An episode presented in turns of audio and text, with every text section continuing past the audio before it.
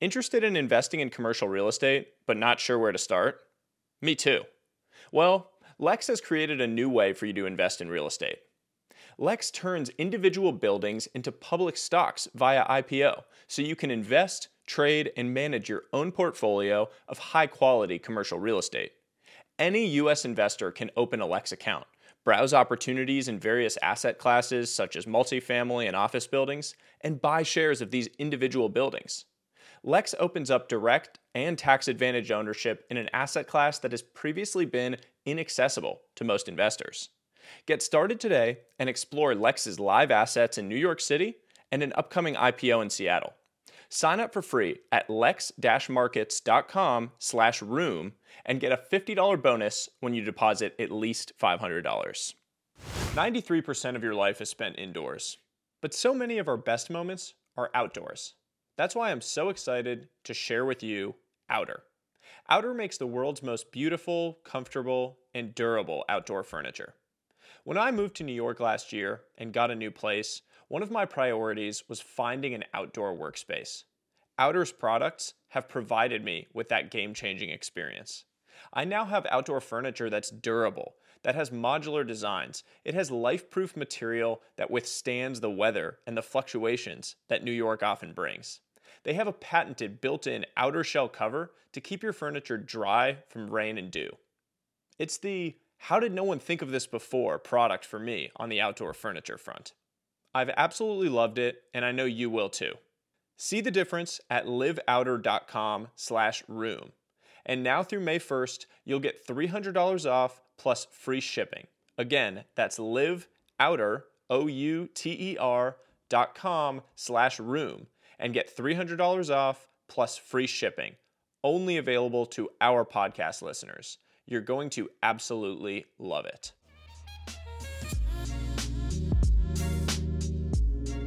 Dude, your haircut looks good, man. Thank you. Fresh. It's fresh. It's uh I feel like it's got clean shape to it. Um still got some good height. Good. Uh, what what do you got for product in there today? Ask me how much I spent on this haircut. Do I want to know? Just Am I going to feel bad because it's so low, or am I going to be embarrassed for you because it's so high? Just look at the product. Like okay. you know, you said you like the haircut. Uh, there's no way to not offend you with the answer here because either I go high and you're like, "Oh, what is it? Am I that rich haircut guy?" Or I go, or I go low and you're like, "Does it look bad?" Mm-hmm. Um, eighty bucks. 18 Canadian dollars. Wow. 13 US dollars. Oh, no haircut inflation in in uh, in Canada these days, huh? Nice. Yeah. Nice. I dude, I uh, I I still I think I pay 65 for a haircut, which mm. feels high, but you kind of get like a whole experience out of it. Like I get you get a like shoulder massage, you get the like warm towel finish and stuff. So it's a little bit of like it's almost like a spa day that you're paying for. Um and I don't know. I like to treat myself with it. It's one of my guilty pleasures. Totally. Well, what do you got? What do you want to talk about today? Oh man. Well, we have an awesome guest coming on, Ryan Wyatt, who is sort of a microcosm of this whole like web 2 to web 3 shift and transition. I mean, he's a web 2 senior senior executive um, at Google, YouTube. He was the head of gaming and now has like fully red pilled and joined uh, Polygon Studios as CEO. So we have him on and given that fact, I feel like a good lead in is we have to talk about some cool Web3 shit that's been happening. Um, and one of the latest, which I wanted to just pick your brain on, was around this whole Yuga Labs acquisition of uh, the Larva Labs IP. So Yuga Labs, being the Bored Ape Yacht Club's creators, um, acquired the IP of CryptoPunks and Meebits, which are under the Larva Labs umbrella. And um, I want to talk about that, and then I also want to talk about Stripe, um, Stripe crypto, because that's a big deal. So, w- which one do you want to uh, which one do you want to start on? Let's start with Stripe. Okay, so for people who aren't familiar, Stripe um, I mean, massive behemoth right now. It, like I, I actually recently got an opportunity to invest in a secondary sale at Stripe, which you and I and, and others in our friend group have been joking about for a while was like something we were trying to do. But the most recent valuation I saw was like $215 billion. Um, so I, I passed on it personally. I'm probably going to be an idiot for passing on it, but the old like this has to become a trillion dollar company for me to get any sort of good return on it. Just not for me personally. Um, so it's a massive like payments behemoth. Um, they're kind of like the rails, the infrastructure rails of payments globally. Their whole mission is they're going to expand the GDP of the internet, um, which I really like. They're an amazing founding team. Um, but recently they rolled out and entered into crypto. Um, and they did it in pretty prototypical Stripe fashion, which was they didn't roll out one tiny feature or feature set and say like hey we're in crypto.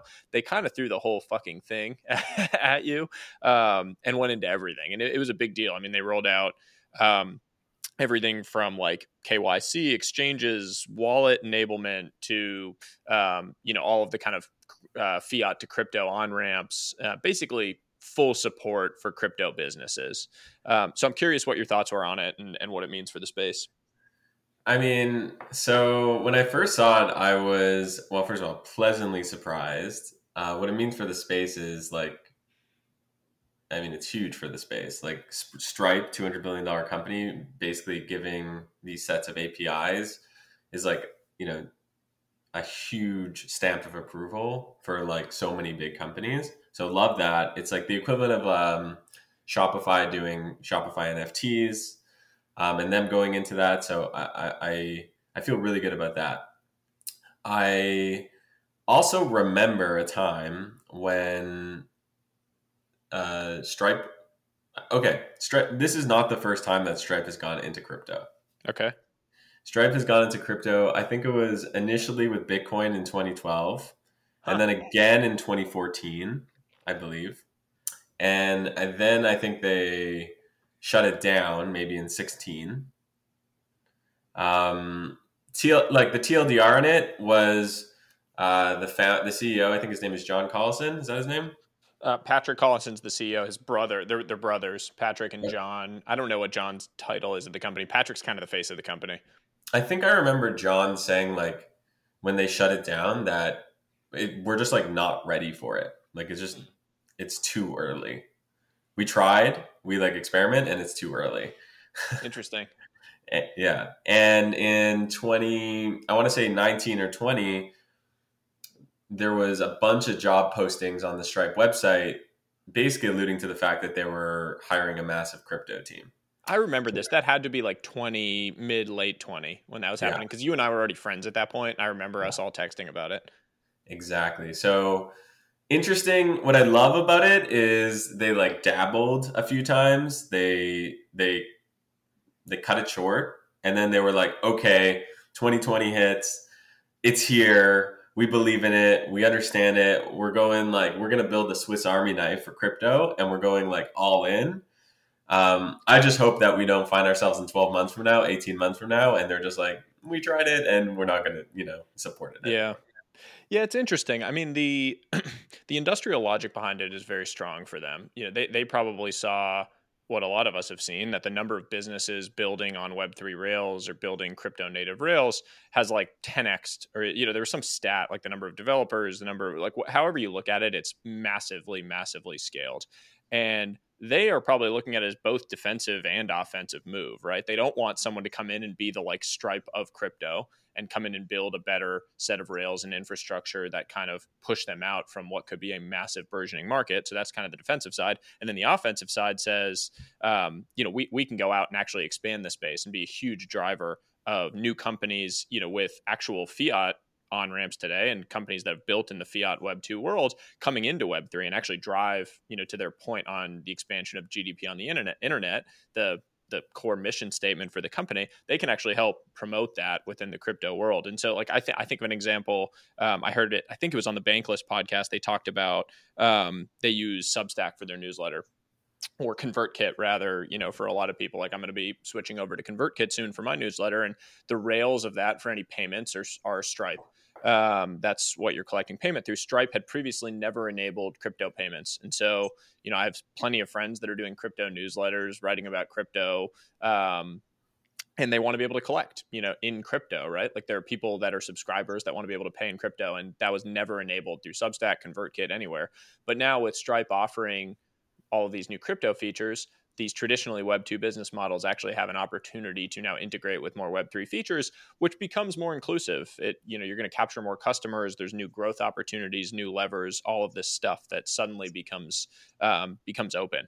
So I, I, think it's a really interesting step forward. It's also just an example of um, Stripe being just maniacal in terms of their execution. Like what the, what they rolled out here in one fell swoop was super super impressive. And i think there's more to come. Um, on that same bankless podcast when they talked about it they were saying that they tried to get the head of stripe crypto um, to come on the show. And um, he or she delayed it because they said there was more coming. And so they wanted to come come on the show after that all got rolled out. So i thought it was super interesting and clearly more to come from them on it. Yeah i think when i think of stripe i think of just like flawless product execution. Like everything about about them is just like so well done. You go to their website, you go to Stripe Atlas, like the, you know the animations are amazing. So you just know that if they're coming out with a product, it's going to be amazing. They they feel kind of like the Apple of payments. Yeah.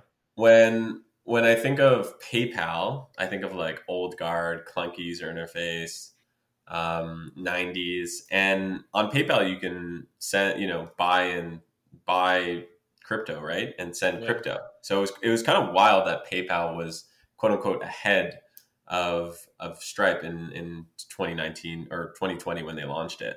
That's a great analogy too, because I do think like everyone's heard of the PayPal mafia. You know, you had like Elon Musk, Peter Thiel, all these guys that that came out um, of PayPal. Uh, I think the Stripe mafia is probably like the today equivalent of that. Like if you look 10 years into the future, Stripe engineers that leave and are starting their next thing, you're lucky if you can get in under like a 50 post money uh, valuation into those companies because they're in such high demand because that system is just breeding this unbelievable product design, product management focus, um, driving things forward. And this is an example of that executing. So um, that's a great one. Super excited to see what comes from them. Let's uh, before we before we run out of time before Ryan gets on here, um, let's talk about uh, Yuga and Larva Labs.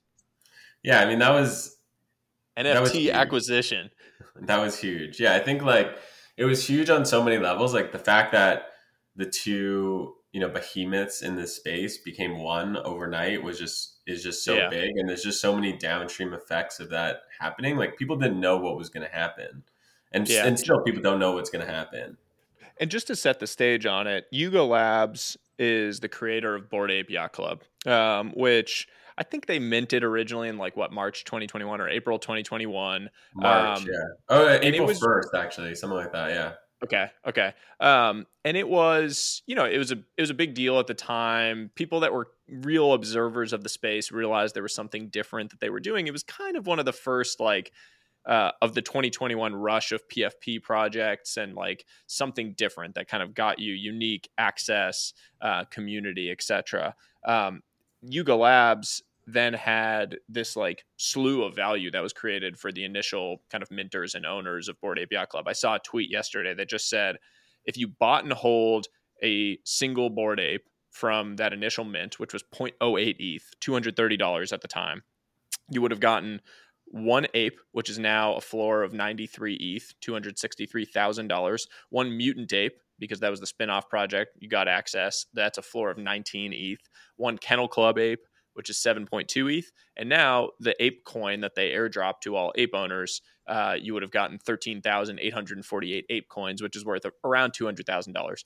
So the $230 initial mint to get the first bored Ape that you got would now be worth well north of five hundred thousand dollars. And that's the worst case scenario, right? that is the worst. That is the floor. the floor. The worst yeah. case. So it's totally possible that you mint something rare, and it's like a gold ape, and yeah. you're sitting on two million dollars. This has to go down, by the way, as one of my worst investment misses of my life at this point. Now that I'm looking at it, because I had friends who talked to. I don't think I would have gotten in the initial mint, but I could have bought one at like you know, I don't know, probably one ETH realistically um, at the time. I think you talked about it. I shared it in just, the group chat. Yeah, and I just, I, I, at the time, I didn't know what an NFT was. I hadn't, didn't have time to think about it, but completely whiffed. Um, so I'm pretty embarrassed looking at it. But the the point with this acquisition that was interesting, beyond just you know this incredible growth of the bored Ape ecosystem, was I think this IP thing, which which we've discussed in the past. Um, in the context of Disney and and old world ver- versus new world, and there's a little bit of that happening here. Yuga Labs has been um, from a commercial standpoint much more open with the IP. So any bored ape owner, if you own a bored ape, um, you actually own the commercial rights to that ape, meaning if you want to put your bored ape in a TV show or in a movie or in some art, you own that and the value comes to you. You actually accrue the value that your bored ape might create in that world. CryptoPunks, which was a Larva Labs product, didn't have that. The IP was still owned by Larva Labs. So if you owned a punk, which is really the like first PFP, you know, amazing PFP project, the commercial rights to that are actually still owned by Larva Labs. And so in this acquisition, the big deal I thought was that Yuga Labs acquired all of the IP from Larva Labs around both CryptoPunks and Meebits, another project, and then actually gave all the commercial rights to the holders of the punks, um, to the holders of those assets. And so suddenly it was like you took this old world strategy, which is a little confusing to me that CryptoPunks had in the first place, and it actually just gets brought into the new world where everything is all of a sudden open and you own the commercial rights if you own a punk. I just want to comment on that piece, the end piece. What would have been the only thing that would have made that more badass would have been if they gave uh, all punk holders CCO, which we've talked about on the pod before, public domain, where all of all of the punks are now in the public domain, and and basically, people, if anyone wants to print a T-shirt with on it, they could. Um, and that's not just to clarify. So CCO um, is different from what Yuga Labs does, right? So like they uh, bored apes are not CCO technically, right. right. Like I can't um, sell a T-shirt with your bored ape on it right now. That's right, and and that's why, and this isn't financial advice, but that's this is like why I'm so bullish on CCO. Like I actually think that like the next generation of big PFP projects and big NFT projects are going to be CCO. So that's the one thing I would have changed. Um, yeah. Well, let me push back on you there because because I think this is an interesting actually point of debate. So so with CCO, um, I guess I totally agree with you that CCO is part of the future if the like brand level continues to benefit from it. So like if CryptoPunks went CCO and everyone's allowed to put punks on billboards and everywhere and it doesn't matter it's it's public domain you can use it in artwork etc um, the broader punk ecosystem i think benefits from it but my punk that i own i'm not actually getting any value from that maybe i am indirectly i suppose through the like ecosystem growing but my punk someone's just using it and showing it everywhere so like the um, the provenance i feel like might get diluted in my in my mind versus what this is, which is like I can commercially sell and use my individual punk. And so if I want to go get t-shirts made and sell them with my punk on it, I have the right to do that. Um, but at the broader level, no one else can use it. So I guess I'm wrestling with like it's a broader it's a broader play and a broader perspective on what kind of value expansion and value looks like um, in this CCO world. When people explain NFTs to people who don't get NFTs, the example that most people use is the Mona Lisa example. And I think you, you've used that example in the mm-hmm. past where you say, like, you know, I, yes, I can go and take a picture of the Mona Lisa and I can go print uh, a print of it and put it on my wall, but there's only one Mona Lisa in the Louvre in Paris, France. It's the bullish case for CCO says uh, a very similar thing, which is you can go and print as many CryptoPunks. Let's say it is CCO. You can go and print it everywhere. And the idea is that the more people, the more people see the meme, the better it is, and the value accrues to the whole project as a whole. Very mm much so. Um, That's actually a great. I, am changing my mind on it in real time as you're explaining it, actually, because um, if you say that like being part of this community, so so say it's bored Apes um, being part of this community has value. Uh, right now, you know, maybe there's 10 million people in the world. I don't know, pick up a number that that understand bored apes and the value of it. You go CCO with it. Suddenly, bored apes are in movies. There's a comic show. There's um, content being created around it. There's billboards. There's events. Whatever you actually owning one and having the provenance of the single one that you own still gets you access to that community. But suddenly that community has a lot more prestige around it because it's everywhere. Everyone is seeing um, the logos, the images, all of the pictures all over the world. And so suddenly you being a part of that community actually has more value than before because it's being so broadly memed and disseminated. Um, so that actually is starting to click for me a little bit more.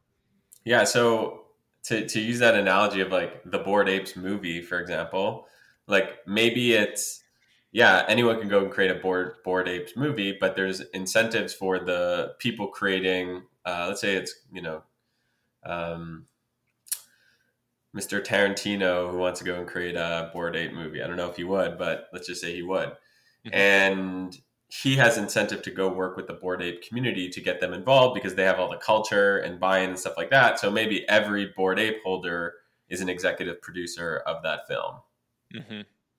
Yeah, it um, it's starting to click for me a lot more. It also kind of continues to speak to me about like what we talked about with Gary Vee um, on the show when he was on. I don't know when that was, two months ago.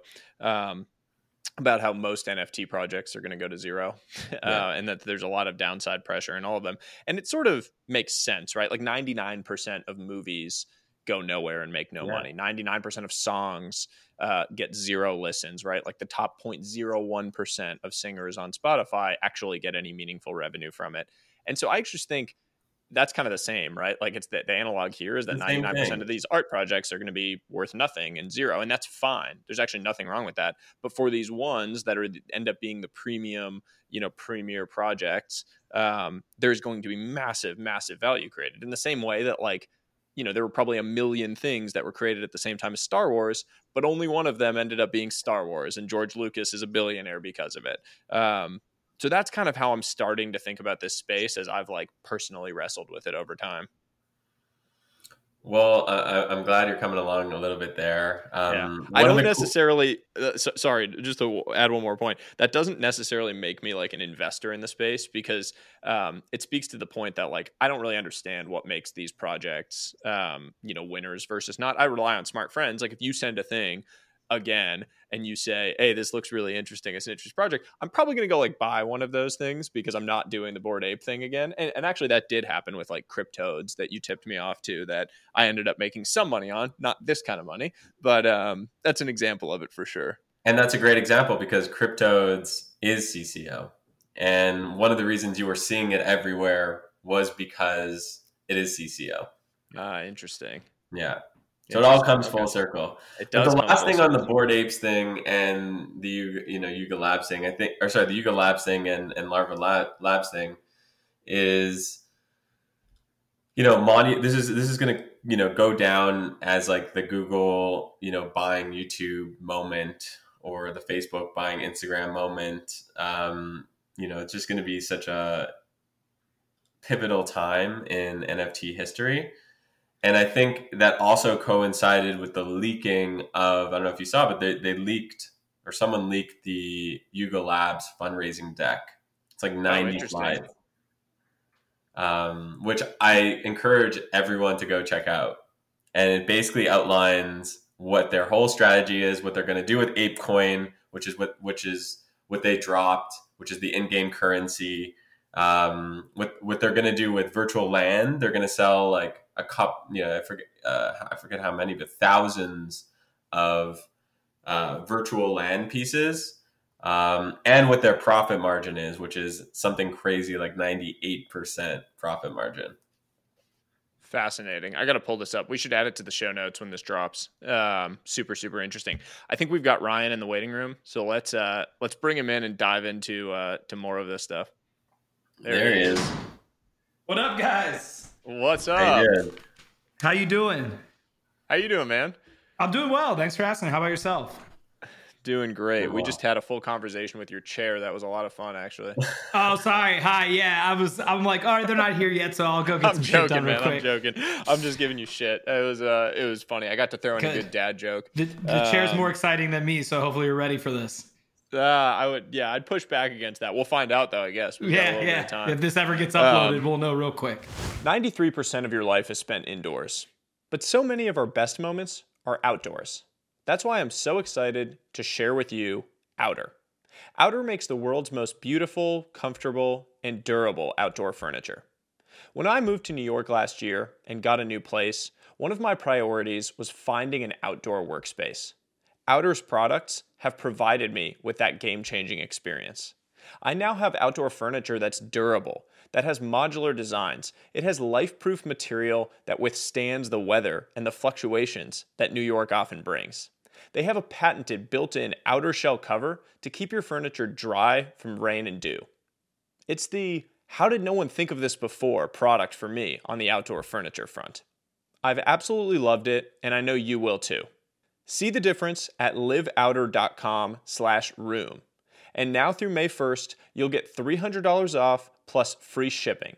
Again, that's liveouter, O-U-T-E-R dot com slash room and get $300 off plus free shipping. Only available to our podcast listeners. You're going to absolutely love it. Interested in investing in commercial real estate, but not sure where to start? Me too. Well, Lex has created a new way for you to invest in real estate.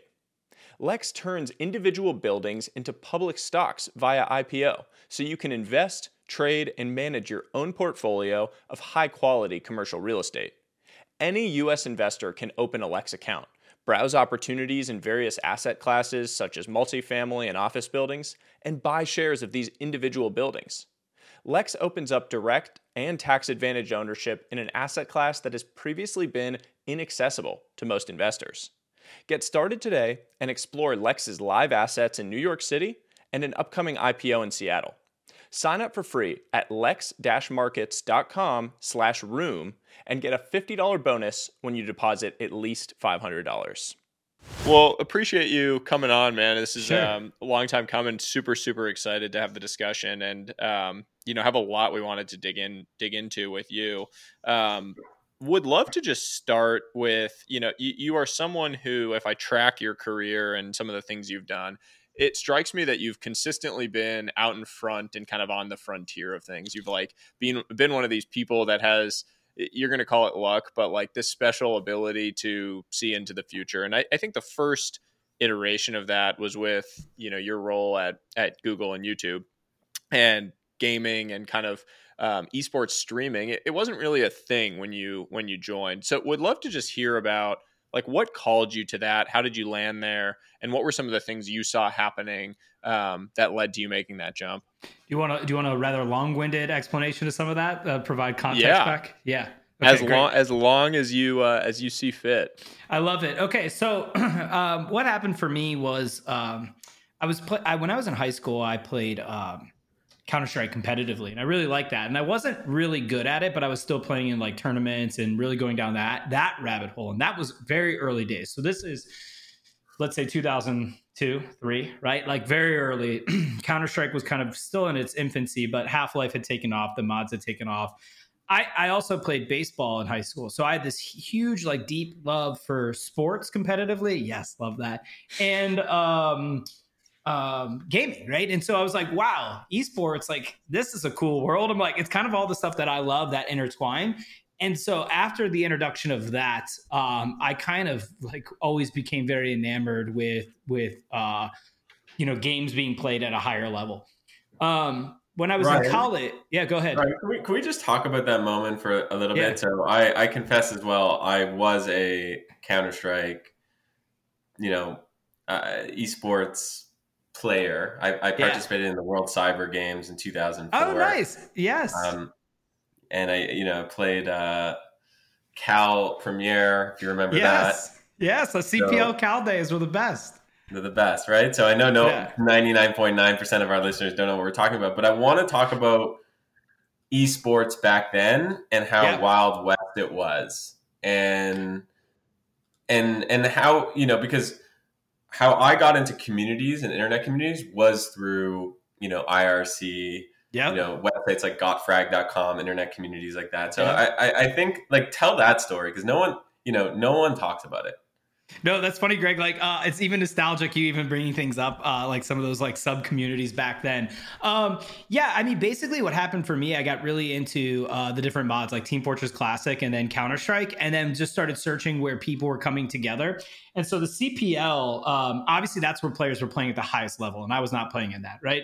Um, and that's where some legends like you know Fatal1ty come from, where the CPL and WCG were really big, and it was really the the dawn of uh, PC esports in the United States of America, right? Like you had already seen it, you know, happening with StarCraft in South Korea and so forth. So it was really kind of coming to Western English speaking markets. Um, and you know Counter Strike and, and, Quake and a lot of these other big games are really starting to crack the surface here. Um, and so for me, I was like, this is so cool, right? Like, look at this! Like people are filling out ballrooms, they're playing video games for money. I mean, it was just like what a crazy experience. And so you know, as like a, a 14, 15 year old, you know, I'm like, oh yeah, I'm I'm gonna I'm gonna be one of those guys one day, right? Um, and so I, you know, you start in Cal, which was basically the Cyber Amateur League this they already had this great system on like how you could kind of go through the funnel as a you could be a terrible player and start in the open league. Find your rhythm find teams find organizations find community right? And just find people that you want to play with and get along well as same skill level. And then as you went through these tournament brackets you could go into like cal i which was invitational and so forth ultimately leading to like what the one you know the top 1% of the 1% which were the ones that were playing in the tournaments. So this is just my like i got introduced to this whole world you could watch the broadcast on Half Life TV, right? So they basically would allow you to kind of like queue up as a spectator in the game and watch the game through the client, which was like, yeah, I mean, you're really starting to get into the like, oh, now you're broadcasting and watching other people. You know, you'd have like a hundred people fill a room and watch it. Uh, but it was just like, it was really, really cool times and cool experience, and and you really saw the the the groundwork being laid for what the future uh, inevitably would be of just watching people play video games. But it actually ironically started with the most hardcore niche part of what the gaming video industry is, which is hardcore competitive esports. It actually represents a very, very small amount of the total percentage of gaming watch time when you think about it. But it is now the most premium and upper echelon, and so it gets a lot of, of praise. But um, yeah, I kind of went in at a very like in that way. My take, uh, my take is like if you want to see the future, go to Silicon Valley but if you want to see the future, also go check out what hardcore esports gamers are doing. Yeah, because that's like they, my background. Yeah. Silicon Valley is overrated now, man. Get, going to Silicon Valley, I don't know, allows you to uh, to see the future. I think there's probably more of the future in like Discord servers um, than you can find in actually on the ground in Silicon Valley these days. I think that's right. And I don't think that's a bad thing either. I think that's just like the natural maturation of Silicon Valley that now has become so big, right? You know, if you look at like 20 years past, right, you work there because it's on the cutting edge. We don't know what the internet's going to look like. These are the companies that are pushing it forward.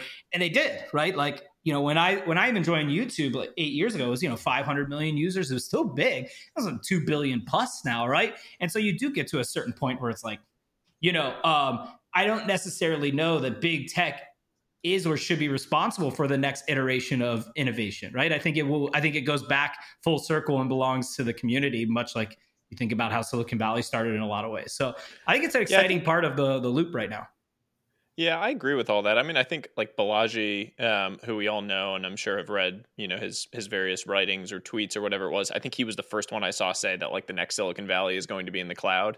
Uh, and I thought that that was just like a very short, punchy way of saying it. That like, you know, opportunity is no longer geographically confined and it's been distributed. And a lot of technology now is following that same path, right? Where we're like a kid, a kid born wherever has the same access to things as someone born in Silicon Valley or in you know Palo Alto or wherever it is. Um, so I, I, agree with you that I think it's a great thing. Um, you know, it more evenly spreads opportunity at a minimum, um, and at a maximum, it opens up a lot of collaboration that previously never existed as well.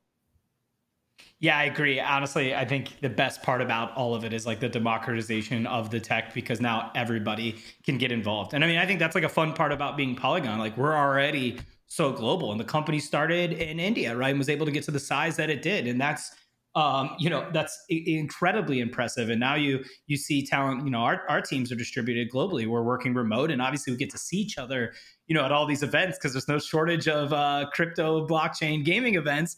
Uh, but yeah i agree. I think there's a lot of good in that. Can we actually talk about that Polygon founding story for a minute? Um, I read a thread that I found on Twitter recently um, about the fa- about one of the founders, um, uh, uh, Jaynti Kanani. And it was, you know, this whole breakdown basically of like, it was the, the son of a diamond factory worker in Gujarat, founds an $11 billion crypto startup. It's a pretty amazing and inspiring story. Um, and it's a great microcosm of exactly what you just said of yes. like this global collaboration and the ability to interact with people all over the world and go build something. You know, like builders just being able to build and not being confined to your geography or to your set of circumstances.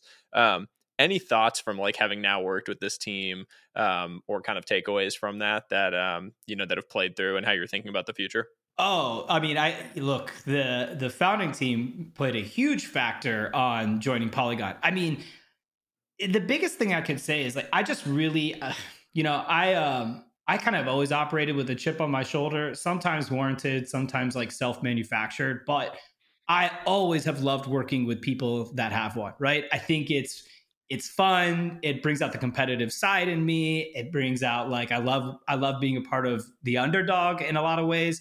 Um, and so the, what they were able to do with the conviction that they had against all odds and now be where they are today is just so impressive. And i don't know how you can't wake up every day and work for polygon and not be so inspired by what they've been able to do. Uh, you know, a lot of people that. talk about like what you do, you know, like what motivates you when you wake up. I mean, that alone is is is enough, right? For me. Um, and then there's probably a million other things I could add to that list too.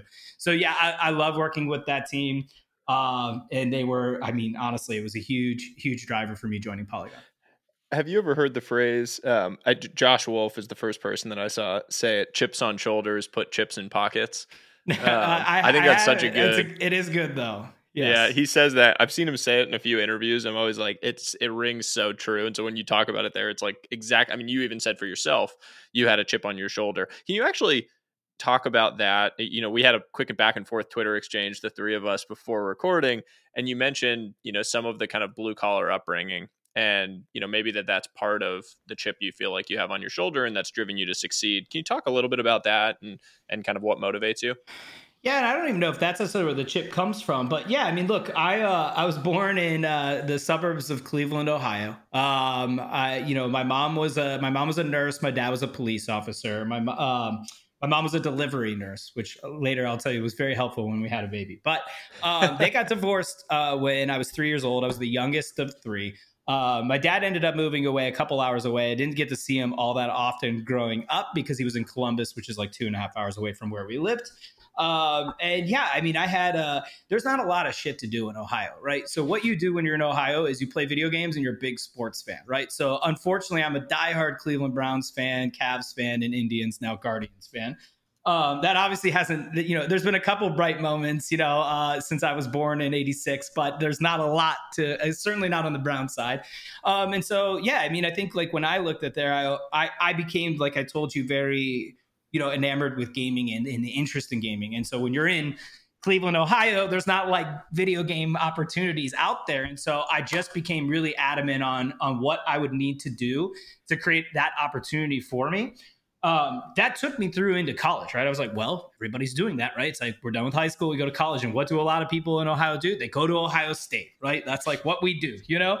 So we traveled down, you know, and I and I went to Ohio State and really loved going you know being there right the energy of being a, a, a, on campus and you know the sports program being so big and how much that's important to ohio was all awesome and i had a blast there but um I was a terrible student, right? Because so much of my time was spent, you know, in the video game world and not just like playing video games by any stretch of the imagination. It's like, how do I actually create this opportunity for myself? Which is where I started to dabble in being a broadcaster and, you know, doing volunteer work for Major League Gaming while in college. And so, that is actually where I think the chip started getting a little manufactured because everything always was kind of like, oh, I don't know, like that this is going to be a thing. You know, try telling people like, you know, all those years ago, what is it, 16, 17 years mm. ago, like, oh, people are going to want to watch people play video games. You sound insane, right? Like, truly sound insane. It's like people can't even sit still when someone has a controller in their hand, let alone you're going to actually think like a business is going to be built around this. And so I think that's it's that doubt that kind of continued to happen, which is where I started to get, you know, um, maybe a little bit stubborn and adamant where I'm like, I guarantee you there's other people out there like me.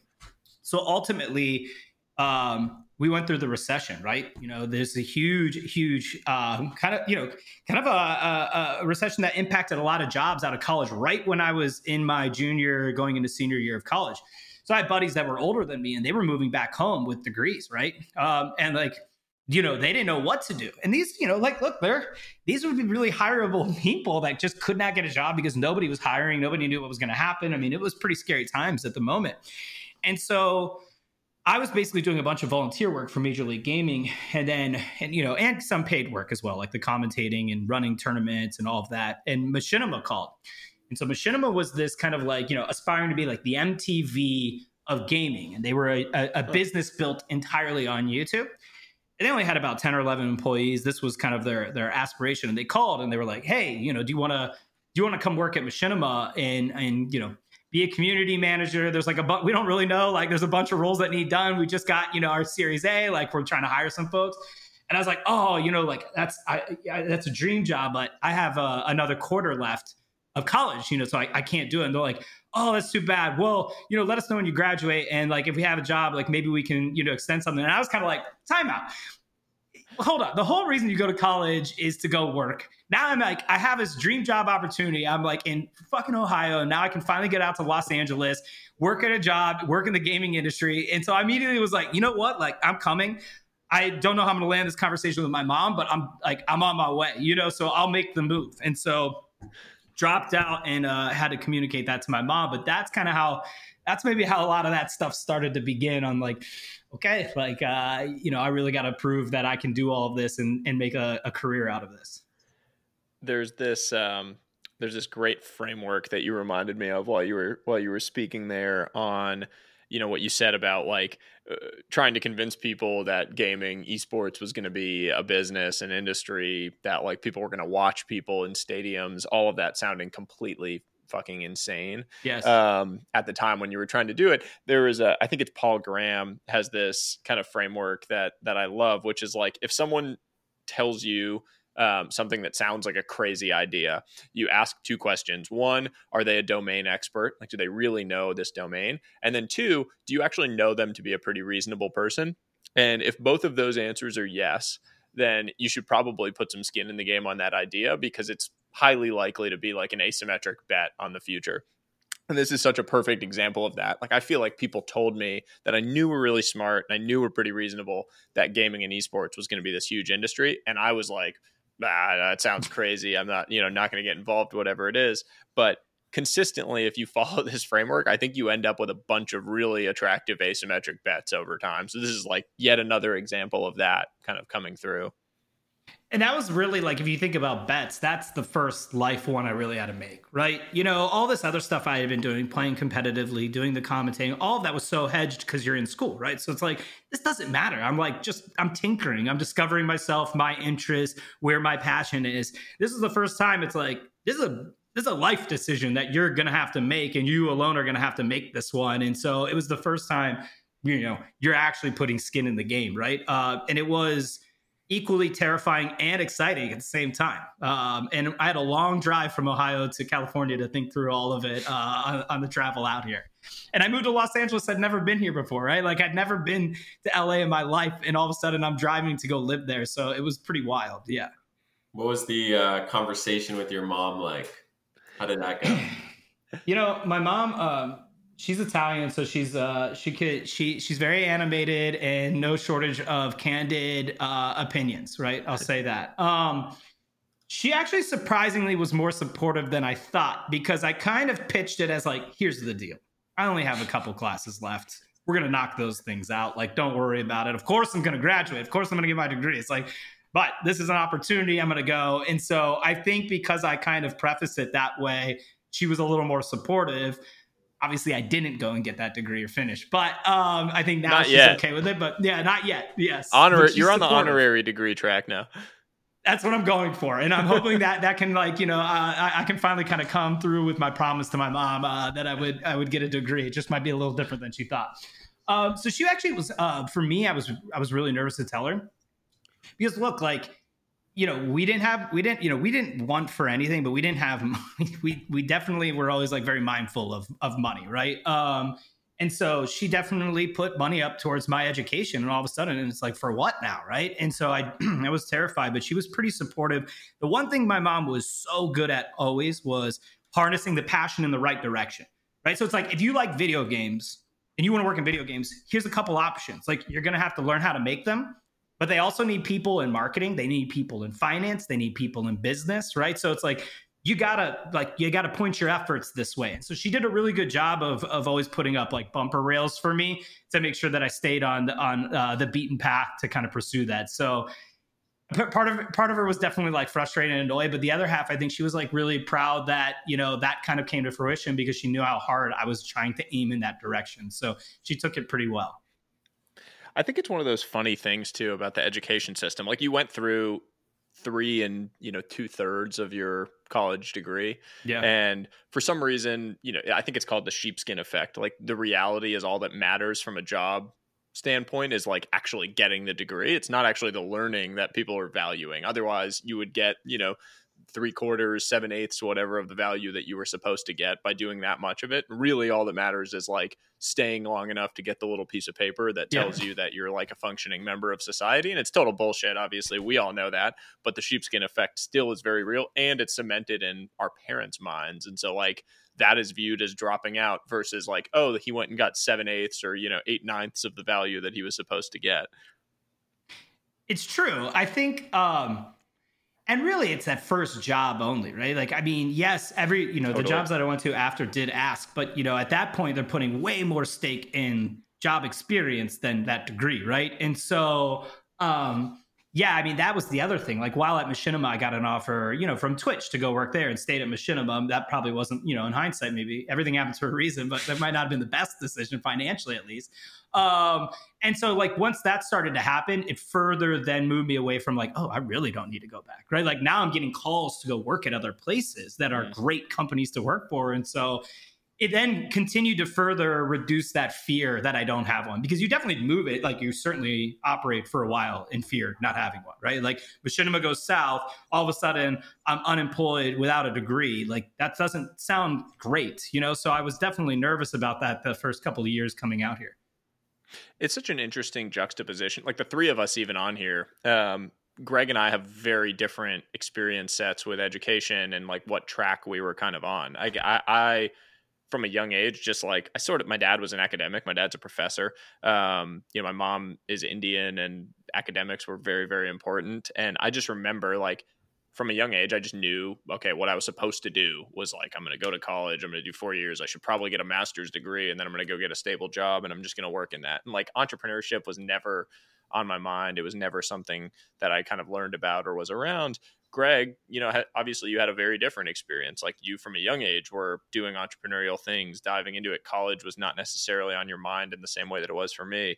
Um, but it's really brave, Ryan, that you had that like you you sound like you were closer to my track like you were supposed to kind of do that like stable thing and at a young age you were brave enough to just take that leap and jump into something that you were passionate about and excited about. And it took me until i was 30 to do that and kind of have the courage to do something like that. Um, and it's just it's just really interesting to see kind of when different people come to that realization of like being willing to take that leap into something new that they're really excited about. Yeah, and I don't even know like classifying it as brave, like because I kind of you know, for me, I, felt, I think it felt pragmatic, whether it was or not, it might be another thing. But I was like, look, this is what I'm like, boom, there's that opportunity I've been waiting for. I'm like, I love that. You know, like grabbing that, right? Like, been waiting for that thing, that door to open. So for me, I was like, I'm out. You know, it was snowing, like eight inches of snow out uh, in Ohio. It was December when I moved out. I'm like, I'm out of this place. I'm going to go work in gaming. Screw all of you who said that gaming wasn't ever going to be a thing. Like, you all are living at home with your moms and parents, and I'm on my way to Los Angeles. Like, bye right? So um, I think it was actually more that chip on the shoulder speaking than yeah. any bravery. But yes. By the way, Cleveland, Ohio, I have to throw it in there, is in my top five uh, most underrated cities in America. It's gotten Maybe better over even my top three. I went there for a wedding like in November, and it was cold. There's like the downtown area is all right there and like the stadium's right there um, marble room the steakhouse like that place is awesome there's some cool hotels i was actually I was blown away by Cleveland. It's total aside, but I feel like I have to throw some positivity because we're uh, well, I feel like we're sitting here crapping on uh, crapping on Cleveland. L.A. super overrated, by the way. LA is super overrated. I'm moving to San Diego. No, I actually like Cleveland. Um, I love Cleveland. Will always be super near and dear, and I think they get too much flack. You're right. Like downtown, they've done a great job. They put a ton of money in restoring that. And yeah, you have the you have the the Cavs are right there. The Browns are right on the water, right? So it is really cool. Um, It is yeah, the. Cavs are right next to uh, um, uh, Progressive Stadium, and so yeah, it's great. I love I love it there. I love going back there. I try to go back, you know, three or four times a year. My mom still lives there. So we have to get to the red pill moment. Yeah, Um, it seems inevitable you know, on every it- Web three podcast. yeah, it, it has to. It has to be, um, you know, a core part of your story now, especially. But you, you were, you know, you, you rose through the ranks in your in your prior career. You were a senior senior executive at one of the largest and most successful companies in the world, running gaming at YouTube. Huge deal, massive burgeoning industry. Um, you and I had actually connected while you were in that role. We had chatted, um, you know, shared some deal flow, different things that were happening. Um, and then I see this news. You put out this thread, which went super, super viral. Um, you know, was all over the place. Greg and I shared it with each other um, when we chatted about getting you on the show. So what what was your like first or like your purple pill moment, and then what drove you to the kind of full red pill? Um, you know, decide to make this transition and join Polygon Studios as CEO. Yeah, it's a good question. I think I got, you know, taking a step back, going about like when I joined YouTube as well, right? Like, I think I had this passion that, you know, gaming video was going to continue to be a big thing. That bet was starting, like, you were starting to see that now, right? Like, you actually started to see product market fit and the idea that people would watch gaming video.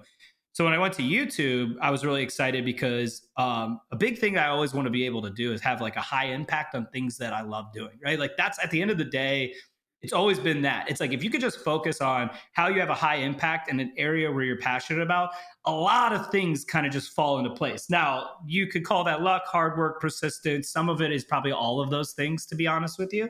Uh, but that is always where I focused on it. So it was never about job title. It was never about money. It literally is always that, right? I'm like, put me in a place where I can have high impact. And so when I came into YouTube, I was like, I can have a ton of impact here. They don't know anything about gaming. It's this growing business. Um, I have the opportunity to kind of set the strategy, hire everybody. I had definitely a little bit of imposter syndrome because I was like 27 years old coming in as the head of gaming. Um, you know, so that kind of that was a motivating factor. It goes back to even the chip kind of conversation on the shoulder.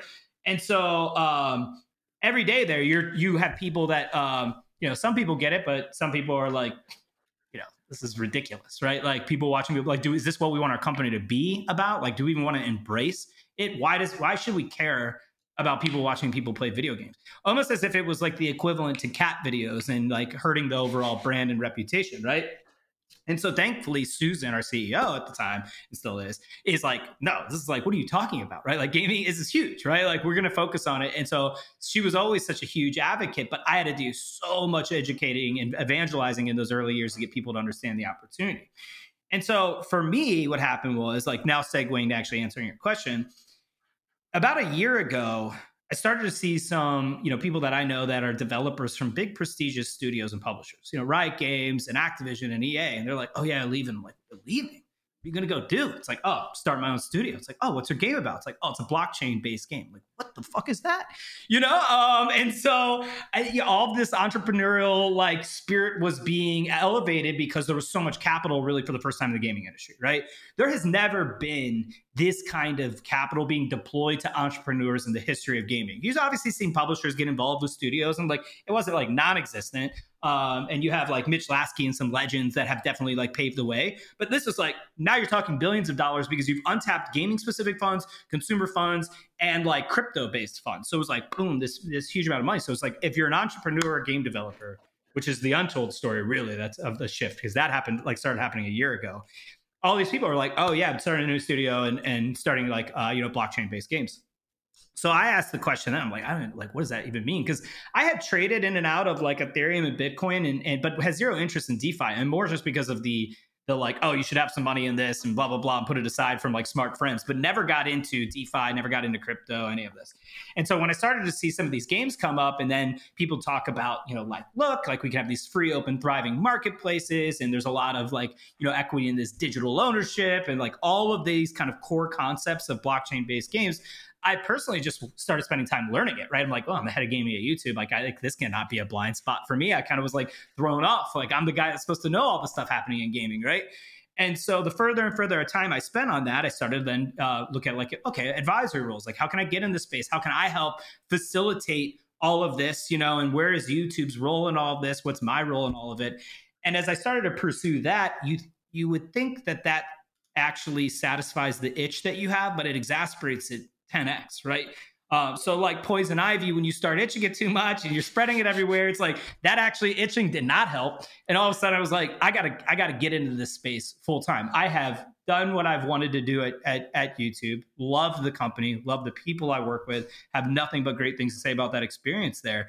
But you know, I'm I'm 35. I had a ton of energy to go do something else and like still very much a builder and was not really ready to do the like you know, kind of uh, uh, vest and rest and coast, you know, for the next 10 years at Google. So I had to do something with this fire. So there's why, a lot to Polygon. Yeah. like you What's could have that? done, you know, you could have.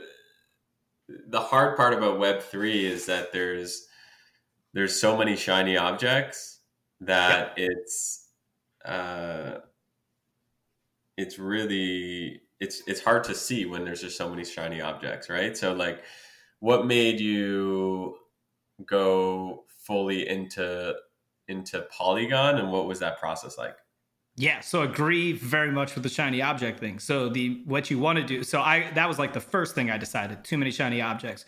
So how do you actually hedge that? Is you work uh platform. You go you go very very broad, very horizontal, which is L, L2, L1s would allow for that, right? So then all of a sudden you're like, okay, my my my expertise is building out scaled teams, working with developers, focusing on how to go to market, all of this, right? Did it with gaming creators and then gaming developers. So I was like, where where is that skill set most valuable? It's definitely on like the immutable Solana, Polygon, Avalanche side, right? So now it's like you get familiar with kind of the different platforms and what do you want to do there as far as you know making your next step, right? And so Polygon for me, I'm like, Ethereum is here to stay, going to be here to stay. So I, am like, I'm going to start making that bet. Okay. Now let's look at that. Where, where would you want to be if you were working to help the developer ecosystem as it relates to Ethereum? And Polygon kind of came into the fold here. And then obviously having that broad visibility across all these, you know, gaming, fashion, entertainment, sports, news, right? You see all kind of what appears as shiny objects and they probably aren't or may not be, or you see a lot of things that are not appearing as shiny projects that could probably be like the next Minecraft, right? And so it was fun to say, okay, that's the kind of visibility that I'm looking for across the industry. It gives me a lot of reps, it gives me a lot of exposure to see a lot of different people and try to help as many people. And it has the highest level of impact that you can possibly have on this, right? So um, it was the impact role, it was the broad visibility and kind of working for a platform, and then it was the founding team that really sold it for me. So it was a combination of all those things. But that that's a little bit of like how the criteria kind of rolled out. Um, and I wasn't necessarily fully certain, Greg, that I'm go- I was going to make a move. Right? I was like, I'm going to go explore this. But you know, you're leaving. Like, this is, I think, head of gaming at YouTube is like one of the coolest jobs in the gaming industry, right? So sure. this is a big, this is a big decision on leaving that. Yeah. And how? I mean, when you when you think about the studio's role relative to the broader, like, how does studios interact with the mothership yeah. um, at Polygon? So if you think of what Studios it's basically a conduit for helping developers onboard and sustain success on Polygon that are Web two, Web three, and it excludes DeFi exchange wallet, right? So that's part of the overall kind of macro tech. So if you're you if you're building an NFT project or a marketplace or you're figuring out how to enter Web three, you'll come through Studios. So our partners are everything from like the usual hitters of, you know, Zed Run and Crypto Unicorns and OpenSea, but now it also is, you know, DraftKings and NFL and Ticketmaster and AP News and and so forth. Um, and obviously Web 2 companies who are inevitably entering the space as well. Got it. So you're kind of like I'm trying to think of like what an analog is for. It's I mean, basically we're like, like DevRel for Polygon. Yeah. Okay. Got it. You're like the connective tissue that kind of brings right. other things with into the Polygon universe, developer ecosystem, all of that, and kind of promotes and fosters the broader growth of the Polygon ecosystem. That's right. And so much of it right now is onboarding. You know, it's like people with this huge intrigue to build on-chain apps, and so like you're, a lot of it's that. But long term, you need to set the, the company up to be able to handle these partners that are on three or four years. And how do they think about go to market with the creator economy? How are they thinking about you know tokenomics? How are they thinking about you know uh, you know when they start to be in the wall? How can we help them get out of it and provide them feedback and analytics and data? Just ongoing like customer success of developers, if you will. And so right now you're looking at like seven to 8,000 dApps on Polygon. Like you got to be ready for 80,000, 800,000, and 8 million over the next five to 10 years. All of that sets up now, right? Because if you really think about it, um, these great, like, so if you look at games today, you know, their financialization first, they're pretty rudimentary on the game side. Like, obviously, those are the easiest games you can get out to market really quick. But if you look at these games that'll actually create a material inflection in Web3, and blockchain in general will be these like high polished AAA type games that are going to take three or four years to make, right? So I'm obviously not betting on Web3 and blockchain games based off of what the available offering is today, but like what I've seen in the games that are coming that are on the horizon. And you've got to build you've got to build a system in place to support that long term. Too many things that I'm seeing right now are like, oh, let's get this partnership. Oh, go build a Polygon like next up, right? And that's fine. Like that's how the whole, that's how all the L1s and L2s that are focusing on this are doing it.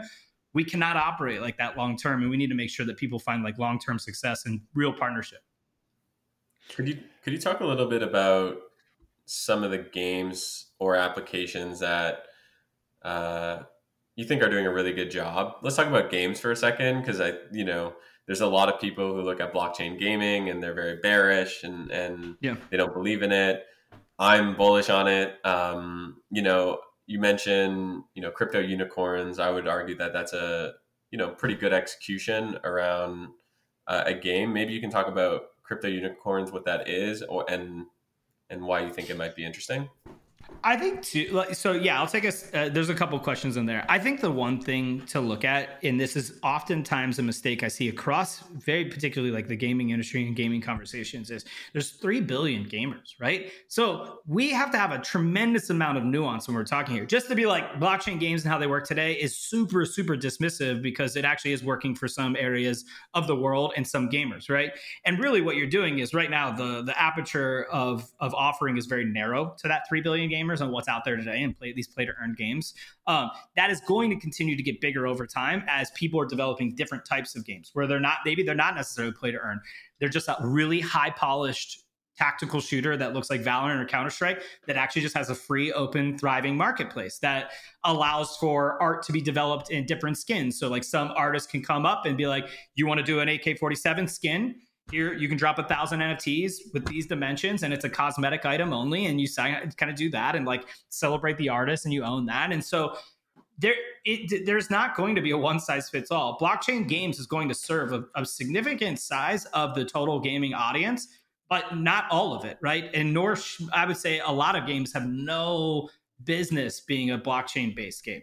No interest, doesn't do anything for it, not helpful, not productive, right? And so we just need to be really mindful when we talk about games in general. Um, it, it's very much like if you try to talk about music and you were like, tell me, you know, tell me about that artist uh, Drake and in hip hop, right? And like and being very dismissive of everything. So that's what I'm trying to take a step back from because even in these conversations on Twitter where it's just so polarizing, it's like people are like get get NFTs out of my game. Like we don't want it. There's no place for it here, right? And I'm like, I think everyone's just talking past each other one, and then I think we're talking about different time frames and time horizon. Like I joined, like I said, you know, for games that are going to be three or four years out, and it'll be fun to work with all these games uh, over the next couple of years.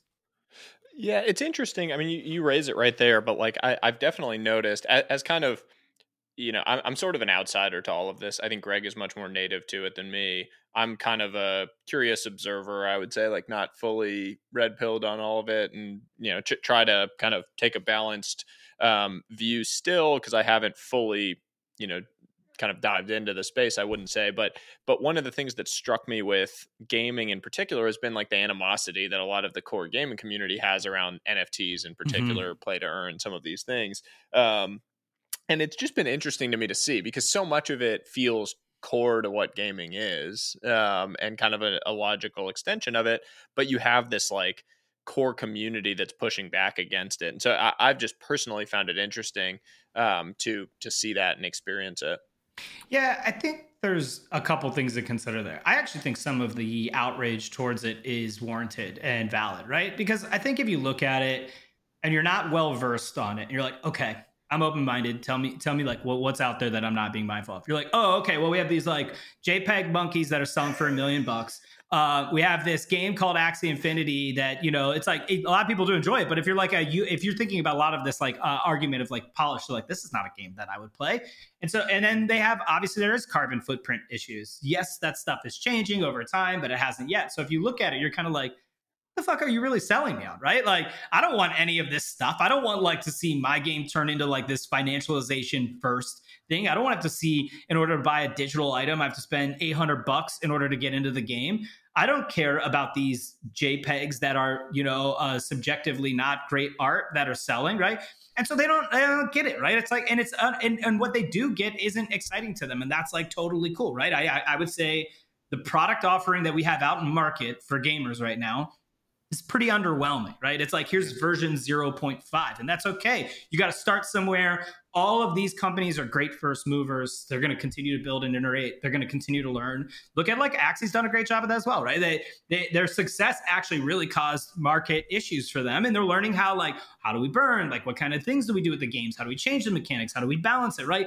All of this will be great learnings. Um, so I just feel you got to give it time, right? The backlash I think is justifiable. I also think you had a lot of people in Web three in the crypto space that really weren't gaming, like just like you know, try, peddling like blockchain games should be the the universe and the world and everything else. And it's like maybe we like let now like more gaming thought leaders kind of try to like find the balance between all of this because both sides have really really valid points and we need nuanced conversation over time frames and where we think this will be but yeah i think there's there is not a blockchain game that is like totally hits my hardcore gaming right when you release a tactical shooter that's on chain and I have this marketplace and all the things that I was just talking about, I'm going to be all over it. And I think that will be the real indication of success when you just play a game because you love the game and it just has this financialization uh, you know part of it that you enjoy participating in. Um, and a lot of that stuff is in the background because the, the, the real the on ramps will be really easy and it, all things considered. Like think about using the same tactical shooter example valorant. I love it right? You're going to play valorant you know you're, you're buying basically riot points those riot points have a perceived value. You buy those digital items, and now you'll start to add. Well, now those riot riot points actually is a fluctuating price. You know, in, instead of static, it's dynamic, which is cool, right? You can get in early. There's monetization opportunities for you there. Uh, like now, you actually own these digital items. You can resell them. You actually know how many there are, right? You have different artists that are doing different things, right? So it's like it opens up. Um, uh, it opens up a lot of possibilities. I think people will come around to in due time. Ryan, do you remember uh, 2003 when Steam came out? Um, and Counter Strike moved from being you buy, you go to a store, you buy a disc, you put in your disc, you install it, you play the game, yep. to now you you know you you go you download this software it's like in the yep. cloud what is this cloud thing um, do you remember the backlash that occurred yeah, I mean, because you still, first of all, you still had kids that were playing like on dial up. So they were like, this is not even, this is like absolute bullshit, right? It's going to take me six days. And first of all, you're migrating all of this stuff over to Steam, right? So it created a lot of, um, yeah, that was kind of crazy. And then obviously there was still a lot of sense of ownership and pride of like, oh, you know, I own the disc, right? I bought these discs, I bought the CD, I have them, right? I can install it like that you know now i'm having to do these internet you know uh this this internet platform instead of just being able to locally install it was crazy yeah yeah, it's super yeah. interesting. I mean, it's um, you know, my my play to earn take, um, which I don't know that we've talked about, Greg, in depth. You know, my like having now spent a bunch of time around it is probably very similar to to Ryan's, which is basically just that like play to earn in the absence of having a game that is engaging enough to play for free and to just play for fun becomes like it asymptotes towards becoming a ponzi scheme because if everyone is purely playing to like make money off of the game i think then you're just relying on more and more users coming in to like pay the early users and those people need to get paid by the next people. Um, so in the absence of like a highly engaging game that people are just playing because it's really fucking fun um, you're going to have a really tough time making the model actually work. At some point, it's just like you're waiting for the fall because then everyone starts flooding out. And it becomes this like downward vicious spiral. And so I, I agree with you. Like we need, and I think actually there are people that are entering the market now that have very positive intentions around building this. There will be a financialization component, as you say, but it'll sit alongside beautiful, immersive, amazing gaming experiences that draw people in for any number of reasons. Yep. And I think the thing that people don't really speak about is in like three or four years, because of how much capital has been injected into the game developer ecosystem, there's going to be so much optionality for gamers, right? Like there will be so many different gaming experiences across Web 2 and Web 3. And that's great, right? So that's why I'm just so much more open. I'm like, we, what has happened that's so great about gaming is it went from being this very, very specifically targeted to like male teenagers you know, to now offering something for everybody, which is why you start to see billions of people come in. There's still a lot more room to go on all of that, and there will, which is why then I think you start to talk about like metaverse and digital worlds because now gaming is starting to like infiltrate all aspects of everyone's life. Where it's like, is it even video games, right? Like, are we just these are just like now digital experiences that people are participating in, and so I think you basically get to a point where it's all encompassing globally, and so there's going to be a huge subset of people that are going to want to do these kind of on-chain game experiences and and that's what it's all about. I just don't think we should my big issue actually with all of the nft backlash isn't even the backlash because i think some of their points are well met. I just really hate the gatekeeping of the gaming category because it offers so much to so many people and i don't know like why any of us have any, any like any right to stand on and be like this has no place in gaming when it is technology, right? Like, okay, like you don't need you don't need to participate in it. And yeah, I can see like a lot of people just want to play video games and not worry about like seeing if their account value went from 800 bucks to 200 bucks because like the token price went down. And I totally get that, right? Um, that's why there's like God of War, and that's why those games will always be around, you know. So anyway, I digress. No, that's great. Um, and you know, uh, I know we're running up against the end of time, and you're going to go catch a flight soon. So, um, there's a question that we love to ask people, especially like you who have consistently seen into the future um, and and proven that you're good at it. Um, that we like to close with, which is basically just like if you were to have a few predictions for the future or one prediction for the future, you know, five ten years out. What are you seeing? Like, what are you super excited about? What do you think? Um, what do you think the future looks like? Yeah, I kind of is like uh, uh, alluding at that with the the digital worlds. Like that's the big thing. I think you've got um, you've got young generations that grew up from day one on their phone in very immersive digital experiences, right? And they're really just like those individuals um, don't think much of it. Like having, you know, playing with your friends in video games, like having your community be digital oriented, right? Like looking for those things I don't I think there's a lot there's a stigma in previous generations and so you don't see them kind of be able to wrap their head around worlds that look like this or are perceived like this but that is really the reality of it. And so I'm excited for that. I think the digital worlds that we're talking about will be everything from like what you know as video games into just like actual digital worlds where people like I would hate to be doing just this video call and five to eight years and we're just like still doing Zoom calls to have conversations. There's got to be more immersive ways for us to feel like we're getting together. And I'm, I'm adamant that, you know, with where like Unreal and the engines are going and the world is going and technology is going, we're going to see those worlds. And that will be much more fun to have those conversations in there, right? Uh, and so, because of that, people will put more of an emphasis on their capital being deployed in digital worlds. And then you want that to feel valid. You want that to feel justifiable and warranted. People like peacocking, they won't have a problem putting money in digital environments. Gamers get this really well. We just talked about how everybody's becoming basically a gamer, which means they understand these basic concepts. So I think all that's going to happen. I'm really excited for how like big brands pivot into web3 and digital even if not web3 just like their new digital strategy maybe that's like uh, maybe that's a little bit more of a, a, subdued way of saying it instead of it always being, you know, the hyperbole of Web3 and blockchain.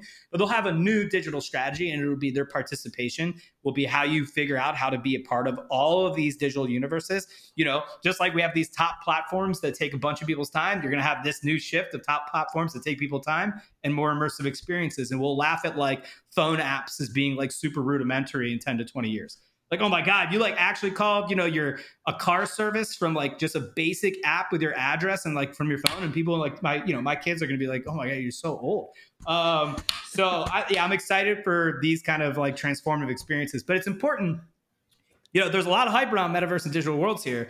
That's fine, but like we are, we should be very honest with ourselves that we are in like the first inning, if you will. Like we got 10, 15, 20 years of yeah. this digital transformation, and we are at the very beginning of it. Um, and so I think it's tempering expectations. Like, you know, two years from now, we're not going to all just be like, you know, it's not ready player one. And I think people need to understand too, kind of what it's going to look like. So yeah, I'm excited about all of these digital worlds and then the behavior that people have and what is required from a techno- technological standpoint for that to be enabled. That's why I like Polygon as well too. So much Any, here. Uh, um, yeah. I mean, I'm just wondering if you had a chance to see. Well, I'm sure you did. I know you saw the uh, Bored Ape leaked deck um, yeah. with their metaverse strategy. Um, curious what your perspective is on on that project and where they're headed. Yeah, I mean, I'll probably like refrain from commenting specifically on that project, but I do like seeing uh, projects that start with like profile picture NFTs actually start to materialize into something bigger. It's a different way of game development. And now a lot of people are getting rugged on that way, right? Like this idea of like, you know, we'll start with profile picture NFT arts that has a bigger like mission honestly 99% of those projects are going to be complete shit but this is really cool to see a very reputable brand and company be like we actually got a long-term strategy here and so I, in general people that can build that way although there'll be few and far in between it's a very exciting new way to develop that we haven't seen before versus a lot of the the top down or venture funded initiatives like you normally see. So i'm, ex- I'm excited that that's like really coming together in a credible way. We were just before you came on we were just talking about this exact thing that like 99% gary vee came on the show a couple months ago and said this exact thing like 99% of nft projects are going to go to shit yeah. and are going to be worth nothing. And the analog i have is like 99% of songs that get released never get listened to. 99% of pieces of art never get seen or purchased or aren't worth anything. And so it's actually not surprising that 99% of like these nft projects will be worth nothing. I think the difference was that it became like sort of this meme of like a cash grab during the mm, particularly like summer fall of 2021 where there was a perception that there were a lot of people just throwing this out because it was like a free money run as fast as you can. And now there are a lot of people that are going to be you know under pressure and pushed. But now i think a lot of that speculation and insanity that was around NFT has actually subsided. And what you do have is a lot of people, like Yuga Labs in this case, or whoever it is, um, that really are trying to put together concrete long term yeah. roadmaps of how they're extending from this, like, you know, initial whatever funky PFP into something much more meaningful and and hopefully impactful from an IP perspective. No, totally. Like it's like the you know modern day gold rush, and then people just like you can grab like a pickaxe and then like be rich, right? It's like not the case. You know, there was obviously first movers that got that benefited from it, right? Um, we're gonna see a pullback. That's gonna be great because it kind of gets the noise out there. It does it does kind of you know create awareness around the community of what projects they should be associated with, what they shouldn't be, what success looks like, what it doesn't look like. Look, when you kind of go into this world where um, it's like it, it's you ask for a tremendous amount of freedom in blockchain environment right? And so there's good and bad that comes with that.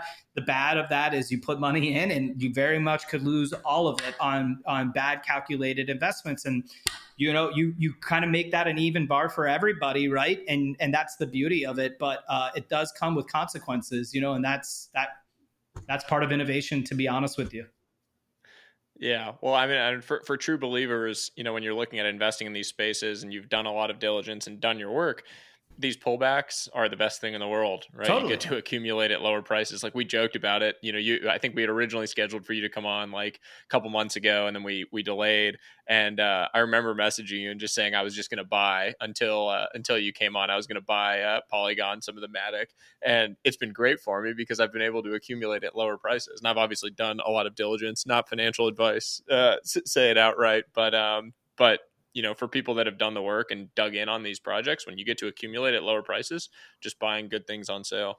For sure. And we want to make sure we're giving uh, value to all Matic holders. So uh, we'll keep Absolutely. doing that. Well, I'm bullish on you and uh, really, really excited that we were able to have you on and have this discussion. And uh, I like betting on my smart friends, so this is a uh, this is an exciting opportunity for me to get to do so, and um, really excited to release this conversation and have more people hear it and learn from it. I love it. Thanks for all you both do for the community and the industry. Thanks for having me on. It was my pleasure. Thanks. Thank you so much. Join our free community at trwih.com.